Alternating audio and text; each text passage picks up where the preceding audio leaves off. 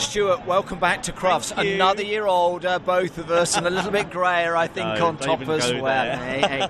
But great to be back, and you're having fun, being kept busy, and Absolutely having showing. a wonderful time. Yeah, and what you've been doing specifically, though? Wow, Stuart? we've had such a busy year. The Groomer Spotlight is going from strength to strength. Yeah. It's our website that promotes qualified groomers, so it's like a search engine. It's a bit like a Checkatrade type of thing.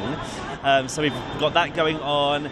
Busy promoting the Furminator tool, which is amazing.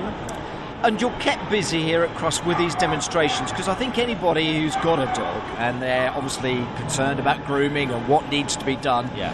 who better to come and see than yourselves and just just see what it's all about? Well, it's brilliant with Furminator because uh, uh, because I've got the Groomer Spotlight with Julie Harris.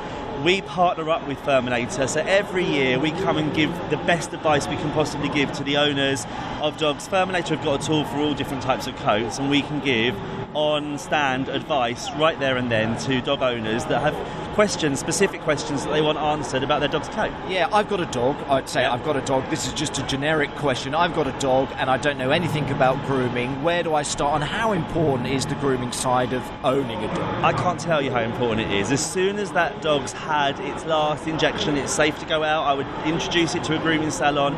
There's scary sounds and smells in a salon that they need to get used to because all dogs need grooming. Yeah. So if they're introduced to it early on, then it's not terrifying. And we don't run torture chambers. We want the dogs to be, have a really lovely time. So the earlier they're introduced to those scary noises, as, uh, the sooner they'll get used to them, and then it's a really fun experience for them. They like it.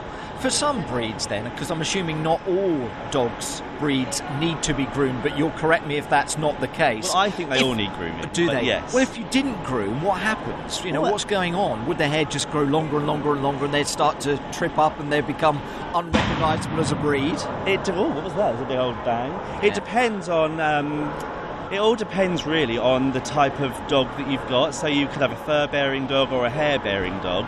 Hair-bearing dogs grow and grow and grow just like our hair. So it just keeps growing and keeps growing and keeps growing.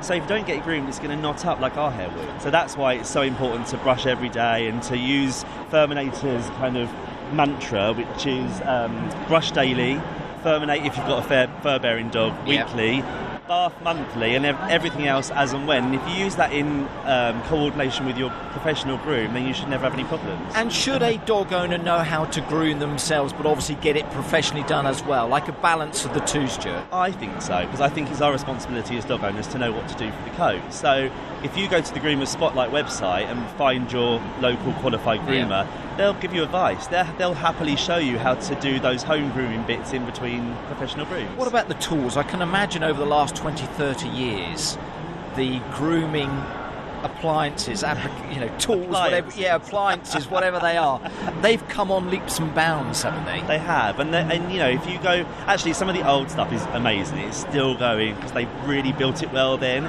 But the, you know, uh, these products are moving on. They, they feel better. They they they've obviously designed them with the dog a specific breed or coat type in mind, so they work well with whatever we're faced with. Yeah, and again, reaction to the demonstrations that you've been doing on the stand here. Um, what are you, you know, what kind of questions are you getting from dog owners about the way you're doing things? What's a typical question from the, you know, from the crowds? There's so many different questions, and everyone's got um, the right to have their questions answered because we're the ones that should know. So our demonstrations really bring in a crowd.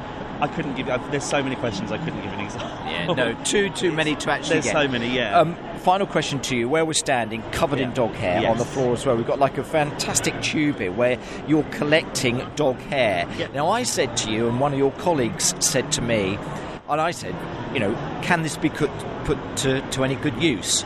And they were saying that the birds love it for making their nests. But then, what did you say? Well, I think that's absolutely true, but we have to make sure that the, the uh, hair that we put out there is, hasn't been flea treated. okay. Because if you put the spot on treatment, that's not very good Not for really nature. good for- for yeah, yeah, nature yeah. out there. So if they've got a collar, Yeah. then and, and you can take the collar off, then it should be okay. That's fantastic. Yeah. You could use that hair, put that on like a little. I think someone was saying like a bird Yeah. feeder type thing in the garden, and the birds can use it. Nature can use it. To, As far as I know, yes, Yeah, to insulate nests and stuff like that. So could be good. good. Any other good uses for dog hair? Once Well, do you know what? Funny enough, actually, in my salon in London, we've got um, the London Fashion College. Yes. They come in and they some people Seriously? can spin it. Yeah, it's crazy. They, they? make clothes out of it. But I can imagine if it got wet, imagine this smell. Yeah. I'm sure yeah. it's cleaned thoroughly though. Not great, is it? but at least it's been put- put to some good use. Absolutely, yeah. Busy man. Lovely to chat to you Lovely to chat to Should you we do it next year? Absolutely. See you next year. Hopefully, it won't be quite as grey. I'm going to get some just for men, I think. Sure. Thank you so No much. worries, thank you. thank you. Thank-